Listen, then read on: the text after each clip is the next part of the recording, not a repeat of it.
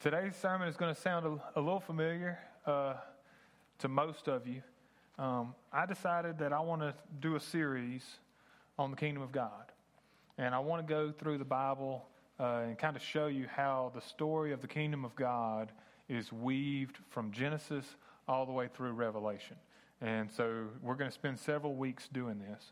And to kick this off, I'm going to go back to um, the, a topic that I preached last year on the kingdom of God. You may remember it.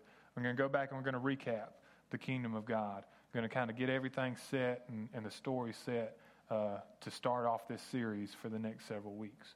Uh, so before we get started, let's, let's open up in prayer. Father, we love you, and Father, we thank you. Father, we thank you for your love, and Father, we thank you that you have a story, that you have a plan, that you have written it all out, that you know the end from the beginning and that that story includes you at the, at the center, at the focal point, the center of the story, and your love for us. And Father, we thank you for your love. And so, Father, we thank you um, for doing all that you have done for us, for bringing us into existence, for giving us life, for giving us an opportunity to know you and an opportunity to spend eternity with you, to be forgiven of our sins, and to live with you forever. And Father, we thank you for that love. And so, Father, we pour out our hearts to you in love to you. And we love you, Father. And Father, we ask that you help us to love others just as you do. Father, please guide us during this hour as we look at your word and study this idea of the kingdom of God, the kingdom of heaven, Father, and to help us to understand it in a way that it can, it can shape how we have our gospel conversations. We love you, Father, and we thank you for your love. In Jesus' holy and precious and eternal name we pray. Amen. So, the Bible, what we have here, Genesis through Revelation, is you know how many books? Can you guess? 66. You want, you want that on Bible trivia? All right. Another Bible trivia. How many Old Testament, how many New Testament?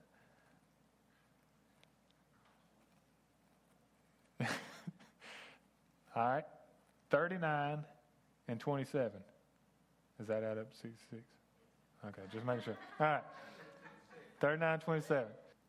All right, well, we are looking at this Bible, even though it's 66 different books, even though it was written in three different languages on three different continents for over a period of about 1,500 years by 40 different authors, it is one continuous story from beginning to end. And it is God's story. And one catchy little phrase I've heard, uh, I'm sure you've heard, is it's His story. History in itself, history is His story. And so we are going to be looking at God's story. That story is, has a framework to it, it has a, a thread that ties it together. Um, the Old and New Testaments are not two completely different stories. And that's a problem uh, that we catch ourselves falling into as New Testament Christians, especially in America, 2,000 years after Christ. We tend to separate the old and new and to think that the new is what we live in, it's what applies to us. And the old, it mainly just applied to a different people, the people of Israel, at a different time, at a different place and we sometimes lose track of how that applies to us. But it's not. It's not two different stories, it's one continuous story. Um, the New Testament and Jesus and his teachings do not somehow do away with or replace the Old Testament. Jesus taught and proclaimed the exact same story that all the Old Testament prophets proclaim. And so we get into trouble when we try to separate the New Testament and the teachings of Jesus from the Old Testament. So if the New Testament is a continuation of the same story in the Old Testament, then what is that story? What is the, the theme that binds it all together? What is the common thread um, weaved throughout the Bible that stitches all 66 books together from Genesis to Revelation? What is the framework or the overarching story? What's the setting that every story takes place in? The setting or the backdrop is God's kingdom. That is the framework, that is the setting, that is the backdrop. So if you're watching a play and they come out to do the play and they always they put all this stuff in the background to set the scene, the setting, the backdrop, to tell you where is this story taking place. Well, where is this story of the Bible taking place? What is the backdrop? What is the thing that is the, the, the same scene that all the stories take place in? And it is God's kingdom. Every story takes place in the context of God's kingdom. The thread that ties every story together from Genesis, Genesis to Revelation is God's kingdom. So let's look at it real quick. Matthew 3 1 and 2, we read that in those days John the Baptist came preaching in the wilderness of Judea and saying, Repent, because the kingdom of heaven has come near. You may not realize this because John the Baptist is in the New Testament, but John the Baptist is the last Old Testament prophet. Because Jesus, the New, New Testament means New Covenant, Old Testament means Old Covenant. And Jesus instituted a new covenant. He was the prophet, the greatest prophet. Jesus was the prophet who instituted the new covenant. So the last prophet that came before the new covenant, the prophet that was still in the old covenant, was John the Baptist. So John the Baptist is the last Old Testament prophet, even though we often re, uh, recite Malachi as being that last Old Testament prophet. But Malachi, as well as Isaiah, prophesied that there would come a messenger there would come another prophet in the spirit of Elijah who would prepare the way for the Lord, the Messiah. And that was John the Baptist. So, the last Old Testament prophet we have, John the Baptist, he came preaching, repent, because the kingdom of heaven is at hand. And then, he was, after he was arrested, we read that from then on, Jesus began to preach, repent, because the kingdom of heaven has come near. So, what did John the Baptist preach? Repent because the kingdom of heaven has come near. And then a little bit later, we read, Then Jesus started preaching, Repent because the kingdom of heaven has come near. And this was no accident. God didn't make an accident in the way that he structured this his gospel and wrote the scriptures. And what he's saying is the same message that all the Old Testament prophets were proclaiming we must repent because the kingdom of heaven is coming. We must repent because the kingdom of heaven is coming. And John the Baptist, being the last Old Testament prophet, saying, Repent because the kingdom of heaven is almost here. It's been, we've been proclaiming it's coming for a long time. Now it's almost here. Jesus comes and continues that same message. Jesus comes preaching the same message that the Old Testament has been preaching. Jesus didn't come to preach a new message. Jesus came to fill in all the blanks that we have in the old, in the, the old message that has been from the very beginning. The same story from Genesis, from Adam and Eve, all the way up to Jesus, has been the same story, has been proclaimed throughout all the scriptures, and Jesus came to fulfill that story. So, when he called his first four disciples, Peter, Andrew, James, and John, we read, Immediately they left the boat and their father and followed him. Now Jesus began to go all over Galilee, teaching in their synagogues, preaching the good news of the kingdom, and healing every disease and sickness among the people. And you see, this is the message Jesus preached the kingdom. Everywhere John the Baptist went, he went preaching to repent, for the kingdom of heaven is near. And everywhere Jesus went, he went preaching, repent, for the kingdom of heaven is near. The Old Testament pointed to a coming glorious kingdom where one like a son of man would be given an everlasting kingdom and rule, and the whole world would be changed, and God would rule from his throne forever and ever. So we read that in Isaiah chapter 9. For a child will be born for us, a son will be given to us, and, go- and the government will be on his shoulders. So here is a, a, a man will be born, and the government will be given to him. He, interestingly enough, will be named Wonderful Counselor, Mighty God, Eternal Father, Prince of Peace. Now, you know when Isaiah prophesied this, because Isaiah prophesied whatever God told him to prophesy. You know when Isaiah prophesied this, he had no idea what this meant. Thinking to himself, I mean, I'm just going out on a limb here, just take, this is not from the scripture, but I'm just imagining Isaiah wondering, are you sure, God? You know, like, I know it's you. I've seen your throne room. I've been in your presence. I know it's you, but did I mishear you? Because you just said a man will come and the government will rest on his shoulders. He will be given the kingdom, the Messiah. That part Isaiah's like, I got it. A man will come, but he will be named Mighty God, Eternal Father, because only you are Eternal Father. Only you are Mighty God. So, how is it that he is going to be named you? And I just don't think that everybody had it quite figured out. I know I probably I know I wouldn't have understood it. But then it goes on to say, the dominion will be vast and its prosperity will never end.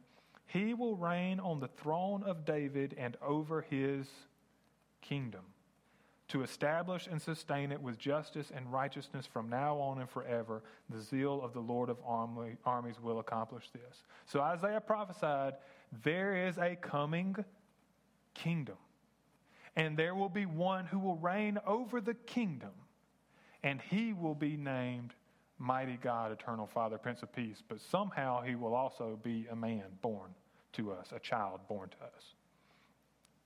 And in Daniel, Daniel prophesied the same thing. He said, In the days of those kings, the God of the heavens will set up a kingdom that will never be destroyed.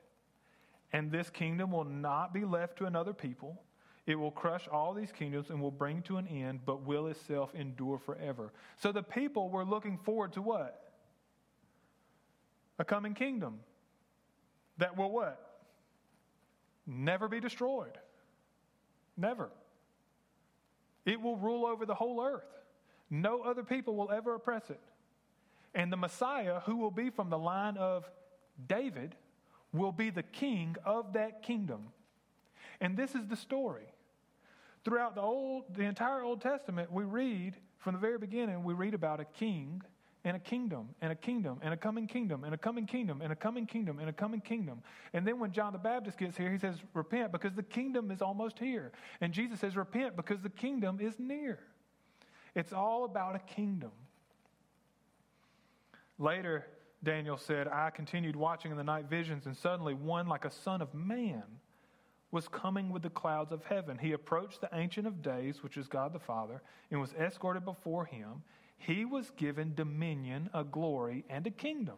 So, a one like a son of man approached before God on his throne, and God gave over to the Son of Man a kingdom, so that those of every people, nation, and language should serve him.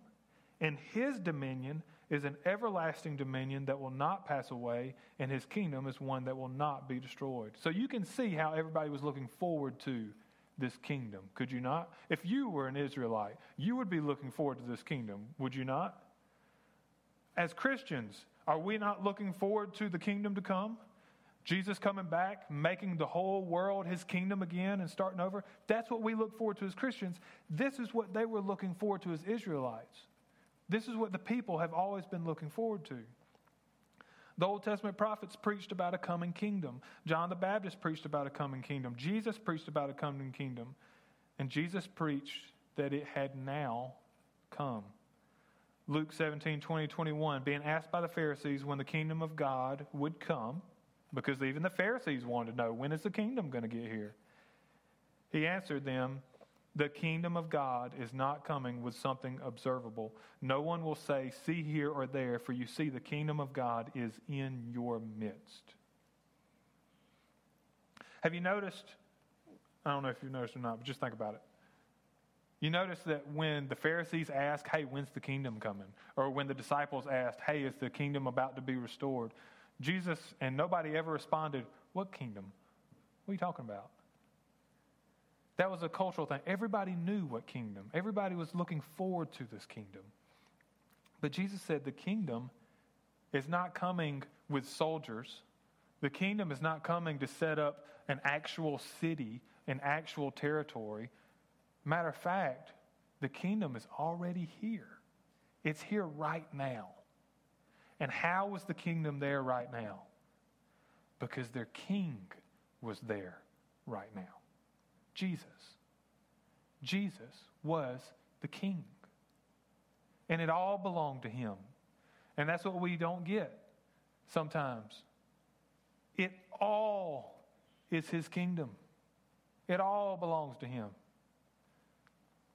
And Jesus said, I'm here as your king. Your ki- the kingdom is here now.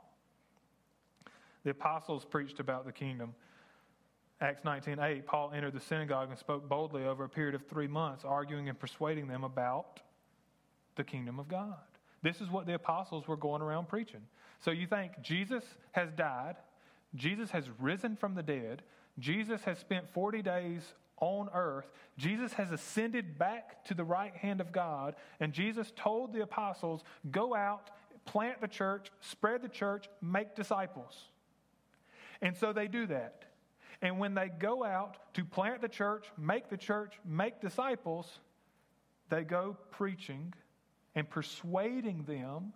What we would fill it in is we say persuading them about the gospel.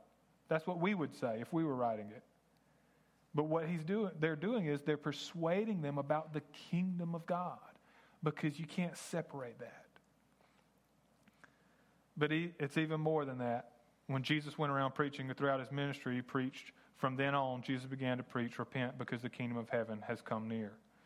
He said, Now Jesus, Matthew 4.23, now Jesus began to go all over Galilee, teaching in the synagogues, preaching the good news of the kingdom, and healing every disease and sickness among the people when Jesus gave his most well known teaching, which is what? Anybody know?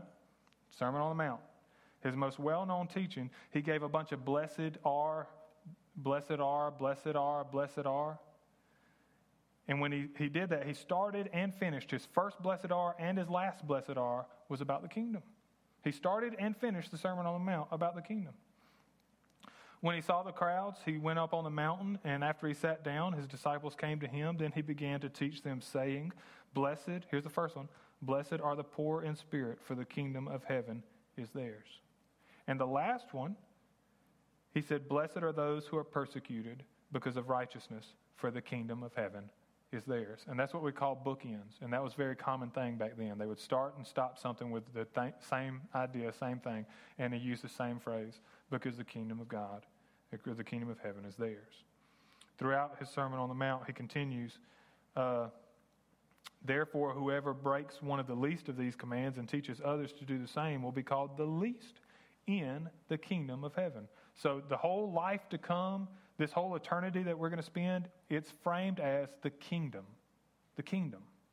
We say heaven. We have, we have substituted the word kingdom, we have substituted in the word heaven. Have we not? American society, when we talk about living forever with God, the word we always, always use is heaven.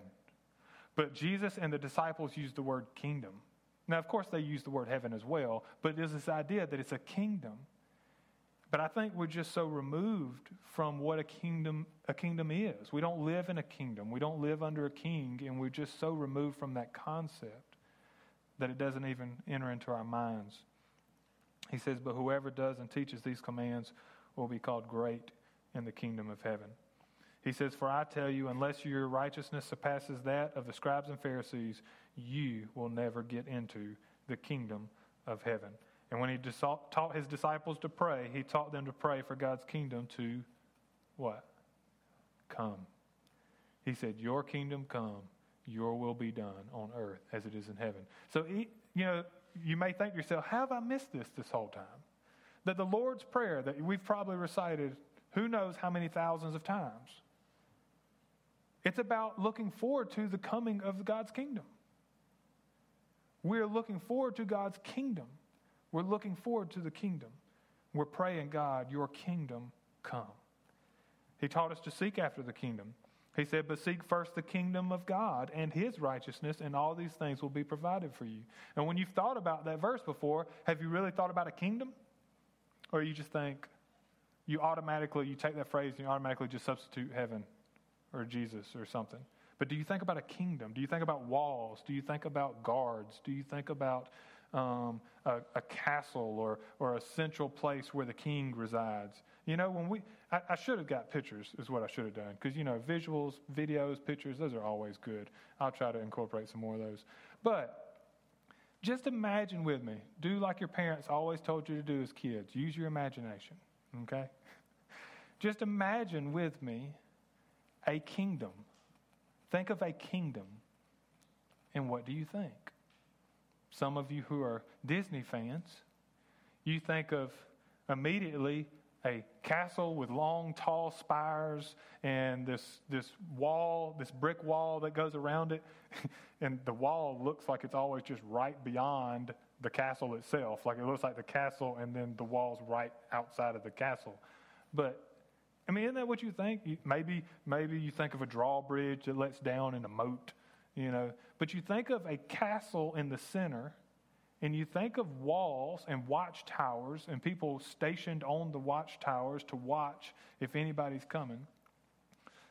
That's kind of what you think of of a kingdom. But when we think about heaven and we think about God, we never think anything like that.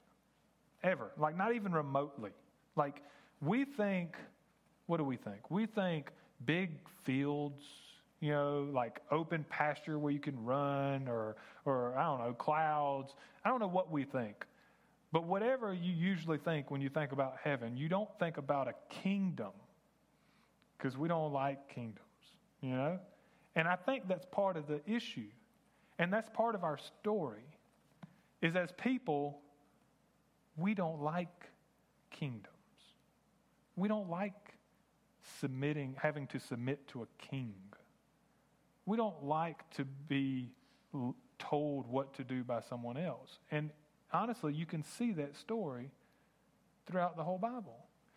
But the difference is where we often think about submitting to earthly kings who are selfish, who are self focused, who want to abuse you and use you as labor.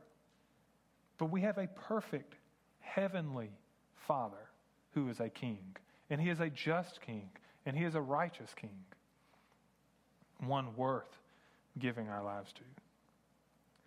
So, of course, I'm going to skip most of the verses about the kingdom of heaven because there's just too many. But you get the point already. But I want to I want to jump here. Matthew 9:35 it says Jesus continued going around to all the towns and villages teaching in their synagogues preaching the good news of the kingdom and healing every disease and every sickness. Jesus went around preaching the gospel of the kingdom, the good news of the kingdom. When he sent his disciples out, remember he sent them out in twos to go and do what he has taught them to do. He said, Don't take the road that leads to the Gentiles and don't enter any Samaritan town. Instead, go to the lost sheep of the house of Israel. As you go, proclaim. Here's the thing when Jesus sent his disciples out in twos to the towns to teach, just like he had been going around teaching, this is what he told them to teach proclaim the kingdom of heaven has come near. When you go to these towns, teach the kingdom of heaven. The kingdom of heaven. Matthew gives us a bunch of parables that Jesus taught about how the kingdom of heaven is like. Remember all these? The kingdom of heaven is like a mustard seed that a man took and sowed in his field. Remember that? He said the kingdom of heaven is like leaven that a woman took and mixed into 50 pounds of flour until it was all leavened. Remember these stories? The kingdom of heaven is like treasure buried in a field that a man found and reburied. Then in his joy, he goes and sells everything he has and buys that field. And on and on and on he goes. He gave us warnings about the kingdom. He said, Truly I tell you, unless you turn and become like children, you will never enter the kingdom of heaven. He said, Jesus, Jesus said to his disciples, Truly I tell you, it will be hard for a rich person to enter the kingdom of heaven. Again, I tell you, it's easier for a camel to go through the eye of a needle than for a rich person to enter the kingdom of God. Who doesn't know that one? Every American knows, knows that, that one. And every one of us here has thought about how hard it would be to try to get a camel through the eye of a needle. And we think, well, they must have had really big needles back then. Therefore, I tell you, the kingdom of God will be taken away from you and given to a people producing its fruit. And he even rebuked those who prevented people from entering the kingdom. He said, Woe to you, scribes and Pharisees, you hypocrites! You shut the door of the kingdom of heaven in people's faces, for you don't go in and you don't allow those entering to go in. He talked about how the gospel of the kingdom will go out to all the world. He said, The good news of the kingdom will be proclaimed in all the world as a testimony to all nations, and then the end will come. and at Jesus' death, everybody knows about Jesus' death. He was crucified as what? King of the Jews. And then being crucified as, having a sign over his head as King of the Jews, what did the thief on the cross say to him? Lord, will you remember me when you enter your kingdom?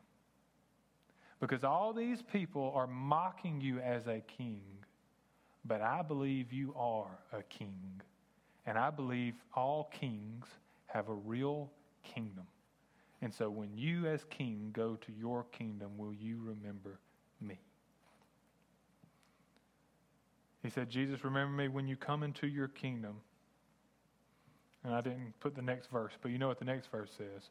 And Jesus said with him, Today you will be with me in paradise. Today. and then, after Jesus was killed for his preaching about the kingdom, he rose from the dead. He spent 40 days on earth before he ascended into heaven. And what did he do during that 40 days? You remember, remember me harping on this several times? What did he do for 40 days? You would think, okay, this is all the time I've got. I'm going to make the most of my time. What did he do? It says, Now that same day, two of them were on their way to a village called Emmaus, which was about seven miles from Jerusalem. Remember the two disciples? Together they were discussing everything that had taken place. And while they were discussing and arguing, Jesus himself came near and began to walk along with them. Now, this is during the 40 days. This is what he's doing. He said to them, How foolish you are, and how slow to believe all that the prophets have spoken. Wasn't it necessary for the Messiah to suffer these things and enter into his glory? Then, beginning with Moses and all the prophets, he interpreted for them the things concerning himself in all the scriptures. He spent his time teaching them about the kingdom of God, and that's I'll pull that verse up here in just a second but he taught them about how everything in the scriptures, all the Old Testament scriptures, pointed to him, Jesus, as the king. It says they came near the village where they were going, and it gave the impression that he was going further. But they urged him, Stay with us because it's almost evening, and now the day is almost over. So he went in to stay with them. It was as he reclined at the table with them that he took the bread, blessed and broke it, and gave it to them. Then their eyes were opened, and they recognized him, but he disappeared from their sight. They said to each other, Weren't our hearts burning within us while he was talking with us on the road and explaining the scriptures to us? Jesus taught that all the scriptures point to and explain him, the king. He told them, then a little bit later, he shows up in that room, he says, uh, he told them, These are what these are my words that I spoke to you while I was still with you, that everything written about me in the law of Moses, the prophets, and the Psalms must be fulfilled. Then he opened their minds to understand the scriptures. Now that's that's that's beautiful right there. Jesus said he opened their minds to understand the scriptures. And, and if we were to say today that this idea of the kingdom and it all being about a story and how the story weaves from the beginning through the end and explaining how this story tells God's story and it's about his kingdom and about his coming king, Jesus, and about how we can become a part of that kingdom it's a, it's a framework, it's a key to be able to unlock and understand all the scriptures, to be able to see how they all work together, how they all point, and to not go into that mindset as American Christians, New Testament Christians in the year 2020 of thinking that the Old Testament is somehow irrelevant, somehow it doesn't apply to me, somehow it's disconnected, and I don't understand it. And this right here is the key that Jesus is trying to say. It's all talking about a kingdom and that kingdom has a king, and I, the Messiah, am that king. Every time we see him after his resurrection, what's he doing? He's, there's a word I'm looking for teleporting. I mean, that's it. I mean, he's teleporting. He, he disappears and he reappears out of nowhere. I mean, he just constantly does it. He's like, okay, I've just, I've just spent 33 years walking place to place. Now I'm just going to go wherever I want to go when I want to go there and just be there. You know, he can do that. He's Jesus. Um, but he went on. let me jump to our next verse. Uh,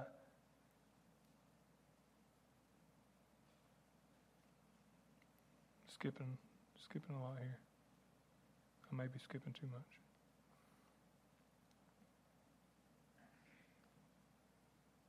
All right.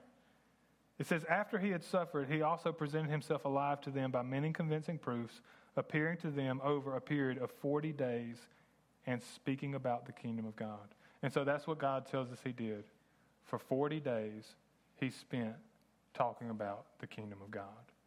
40 days. That's what he did. What's the most important thing he did during those 40 days? He spent talking about the kingdom of God.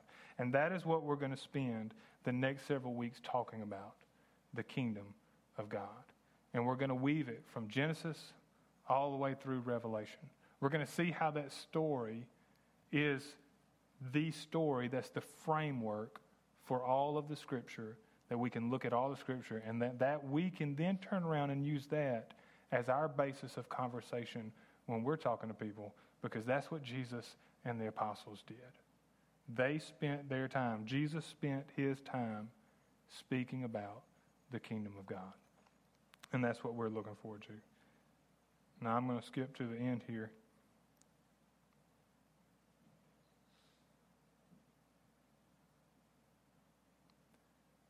Colossians 1:13 says, "He has rescued us from the domain of darkness and he has transferred us into the kingdom of the son that he loves." And see, this is our story as New Testament Christians, going from lost to saved. Going from not knowing God to being forgiven by him, restored, adopted as a children children of God. Paul told the Colossians, this is what happens. God has rescued us from a domain of darkness, and he has transferred us into the kingdom of the Son he loves. We are now members of a kingdom. Kingdom. We are members of a kingdom. We live in a kingdom. We have a king. And not only are we subjects I mean, we, we are. We, we submit ourselves to him as our king, but not only are we subjects, we are so much more than that. We are heirs. We are adopted as his children. That makes you a prince or a princess. Legit. For real. You are really royalty. So when you have a little daughter who pretends like she's a princess and acts like she's a princess, she really is a princess. And you don't have to crush her feelings by telling her she's not. She is. And little boys really are princes, and so are we, if you have placed your faith in Jesus Christ as the Son of God. Romans 8, 16, 17 says, The Spirit Himself testifies together with our spirit that we are God's children. And if children, also heirs, heirs of God and co heirs with Christ.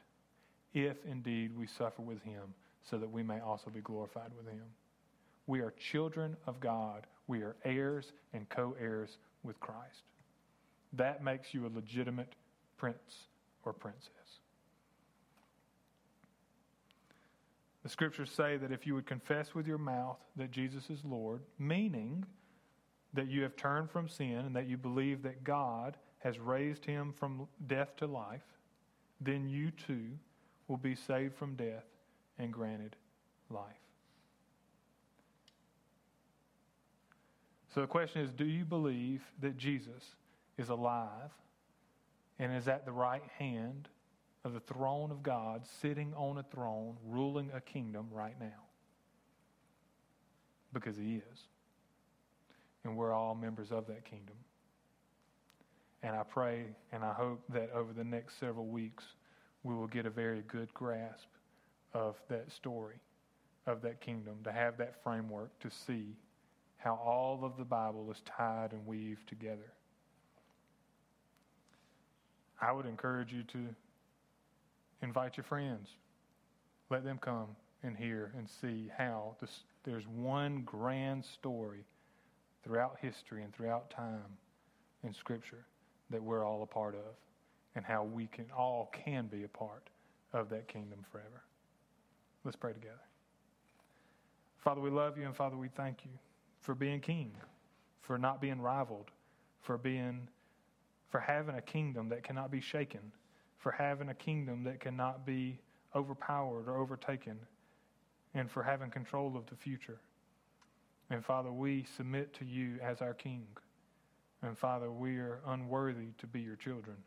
But Father, we are overwhelmed with love to know that we are. That you have made us your children. That you have made us heirs and co heirs with Christ. Father, we love you. And Father, we could never, ever, ever, ever thank you enough for your love. Father, help us to understand your word, to understand it in a way that we, we see how it's one continuous story, how it's not separated, how part of it's not irrelevant to us, but that it's all relevant to us. It's all our story and how we play a part in that story.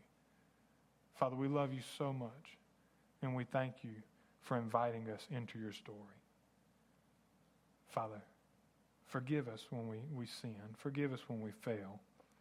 But Father, lift us up and show us what it is you want us to do each and every day.